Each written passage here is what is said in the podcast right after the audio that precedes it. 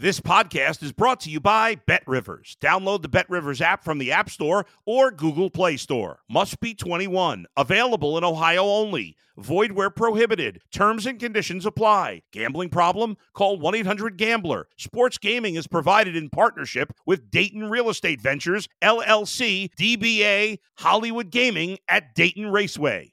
If you're a tennis fan, you'll love Betting Weekly Game Bet Match on the Bet Rivers Network. Whether you're a better or just love tennis, you'll enjoy the in depth analysis each week of the tennis calendar. Subscribe to Game Bet Match today from your favorite podcast provider. You're listening to the Danny Mac Podcast on the Bet Rivers Network. I don't know about the places where you hang, but where I go, places where you can get smoked meat and really delicious, decadent desserts people are talking about the college football playoff. As painful as it is, I think they got it right. Florida State 13 and 0 penalized for their quarterback not being healthy, but you know when you play in that conference, you're just a tick below the SEC and Bama with its win over Georgia gets to go back and uh, Michigan and Washington most deserving so I have no problem with the way the Final Four shake out. Texas gets the nod, and Florida State is on the outside looking in. Thank you for spending some time with me. I'm Danny Mac, and this is the Danny Mac podcast on the Bet Rivers Podcast Network. Get extra value this football season with Bet Rivers Squares. You can win up to $10,000 in bonus money bet 10 bucks in same game parlays with the squares icon to earn a square. All right, let me get to the college football that I want to talk about. It has nothing to do with our final four and the future of the college football playoffs. It has everything to do with the news over the last two weeks or so and how little coverage it has garnered in Chicago and how wrong that is because Northwestern head coach David Braun and his 7 and 5 Wildcats deserve a ton of credit for the season they just completed and I will be rooting for the Purple Snarlers when they go to the Vegas Bowl on December 23rd to take on Utah. Northwestern 7 and 5, Utah 8 and 4 the Utes are a nine and a half, 10 point favorite early on in this thing. But for Northwestern to recover from all it was dealing with back in July and when camp opened in August, for them to rally together and win seven games is one of the craziest most improbable accomplishments we've seen in the last 25 years in Chicago sports. And I don't think that's overstating it. And I want to know where the coverage has been.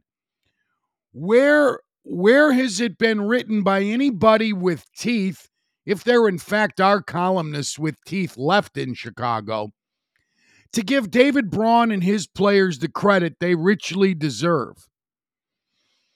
He was t- he had the interim tag taken off of his business card recently. He was voted the Big Ten's coach of the year, and I've seen and heard almost nothing to give any credence, give any praise to the Northwestern program. And I wonder if that is 100% related to the way people were talking about Pat Fitzgerald, the Antichrist, near the end of his tenure there, and how everybody who couldn't wait to get him on the phone when things were going well bailed on Fitz and painted him as as evil for everything that went on under his direction. Some of it he knew, some of it he didn't know. But I don't know why people can't just put that aside and say, look, Dave Braun and, and these kids who went out and won seven games this year had nothing to do with any of that. Braun was hired after last season. He's been at North Dakota State, he's been at Northern Iowa.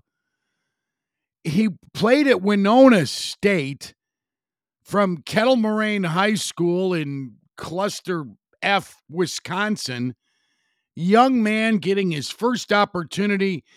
It would have been so easy for him to just curl up in the corner and die. But Braun didn't do that. He exhibited leadership right out of the gate at the Big Ten kickoff luncheon. David Braun acted like he'd been there before and he hadn't.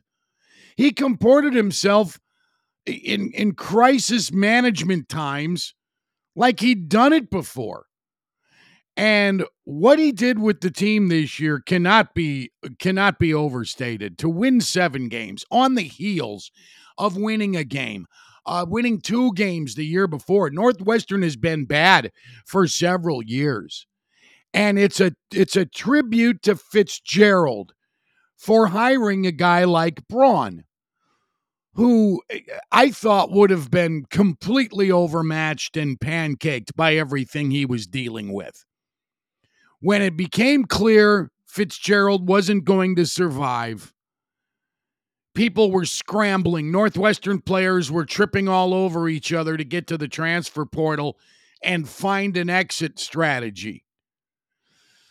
The assistant coaches were were were wiped out. They were rebuilding his staff on the fly with training camp right around the corner. And they won seven games. They won at Wisconsin this year, breaking a 14 game conference lo- road losing streak. They have a bowl assignment. Do you know how rare bowl assignments used to be for Northwestern football? For those of you who aren't old enough to remember life before Gary Barnett, when Francis Peay or Dennis Green, when they were coaching Northwestern football and two or three wins every year was all you'd see. Their only real chance would be in the Illinois game a lot of the times, and sometimes not even there because John Mackovic had some pretty good teams in the 80s at Illinois. But what Barnett did in 92, flipping that program, I don't think it's it's head out over the skis at all. And Mike North at the score said it at the time. It's one of the greatest stories, one of the most improbable stories, paraphrasing North, in the last 50 years, in the second half of the 20th century. It's one of the biggest stories in Chicago sports. I agreed with that. I still do. It's crazy that team won, wound up winning 10 games in 95 and going to a Rose Bowl. Are you kidding me? Northwestern, the team so many people were wanting to see launched from the conference, they can't compete in this league. Why not go independent? Why not join the Ivy League? Why not be, be in the Big East? Find somewhere else to go. You can't compete in the Big Ten. Gary Barnett changed that. And Randy Walker, who followed Barnett, kept the program going. In fact, he had to restart it because Barnett, for all of the good things he did, his wanderlust near the end of his run kept him from keeping the cupboards full of D1 talent. When Walker took over, he said to me privately, I, I don't know if I have a Big Ten offensive lineman in the weight room. He was terrified by what he had inherited. But they wound up winning. And after Walker passed away from a heart ailment. Very young man, early 50s. I think Randy was 52, if memory serves. And Pat Fitzgerald comes in and he continues the program's success and then takes it to levels that were just unprecedented. That SOB won 109 games in his career at Northwestern. And people treat him on the way out the door like he is Satan. I I don't get it. I want to know why the Chicago Tribune has an un an unbylined editorial. Eh, nobody wants to claim a few nice thoughts about Braun and Northwestern winning seven games and getting to a bowl game on December 1 an editorial was published in what used to be the world's greatest newspaper, and the byline was by the editorial board. Who the F is the editorial board? Is Paul Sullivan too busy? You're in the wake of the news columnist. He can't he can't write about about David Braun. Uh, anybody doing you know a, a major day part salute on either the score or ESPN? Have they said nice things about Braun? Or does everything circle back to Fitzgerald? It seems like that's what they want it to be. Media don't want to give this Northwestern team any love. Braun had nothing to do with the car wash. These kids who went out and won seven games had nothing to do with any of that hazing activity we all were so shocked by. I actually wasn't that shocked. This past summer, nobody can say anything good. Well, that's bullshit. It has been a really lean year in Chicago. Can you say something positive on the way out of the door into 2024 about some kids and young coaches who deserve a lot of credit? They're playing in the Vegas Bowl on December 23rd. Okay, that ain't the final four. I get that. It's not a trip to Indianapolis to play in the Big Ten title game. Iowa got that. And boy, did they prove to be as offensively impotent as they were the entire year. To, to win the Big Ten West, as bad as the Big Ten West was this year, for Iowa with that offense to, to win it and get to Indianapolis without an offense that can move the sticks is crazy good. But this Northwestern team, man, they they have won four straight bowl games going into this Vegas Bowl. They've won five of their last six. This is at Northwestern. I want to remind you there was a 40, 50 year stretch where they were never expected to win anything, never going to win more than three or four games in a year. They've won five of their last six bowl games, going back to the 2012 New Year's Day win over Mississippi State. And that one almost got away at the end. Use the play clock, use all of it. I was shouting as they finally pulled one off. And then they um, they lost the next year, and then, then now they've won four straight, including wins over Pitt and Auburn Give this man his credit that he deserves. David Braun deserves a ton of credit. The coaches and media around the conference were aware of it, obviously. They voted him coach of the year. Why locally isn't he getting any any accolades? No pats on the back. Why? Because Pat Fitzgerald picked him to be his defensive coordinator? Evil Fitz, anything Fitz did was wrong. Look, the guys who made that team this year, the the, the upperclassmen who made that team go and win seven games are a testimony to their exiled head coach, Pat Fitzgerald. They rallied in the face of adversity. And that's what that's what sports are supposed to teach, right? That's what we're supposed to learn from all this. How do we handle ourselves in times of crisis? Do we cower and fall apart? Do we flat out quit? Or do we pull up the bootstraps? Actually, I don't know of anybody who wears boots, and if they did, they wouldn't have straps. And go to work. Roll up your sleeves and go to work. And that's what Dave Braun and his guys did this year. And I think it's a crazy incredibly cool accomplishment for Northwestern to win seven games this season and get itself in a bowl game. I hope they kick the crap out of Utah in that game. And I wonder if anybody will stand up and say, nice job. All you were dealing with. Hell, there was talk that the season might have to be suspended. You might remember. It was just talk. But there were plausible arguments why you should have been talking about that. Do you put the football program on hold for a year and regroup? Now, the Big Ten wasn't going to allow that, but that was a conversation that wasn't without merit. There were reasons to be having those discussions. It was viable.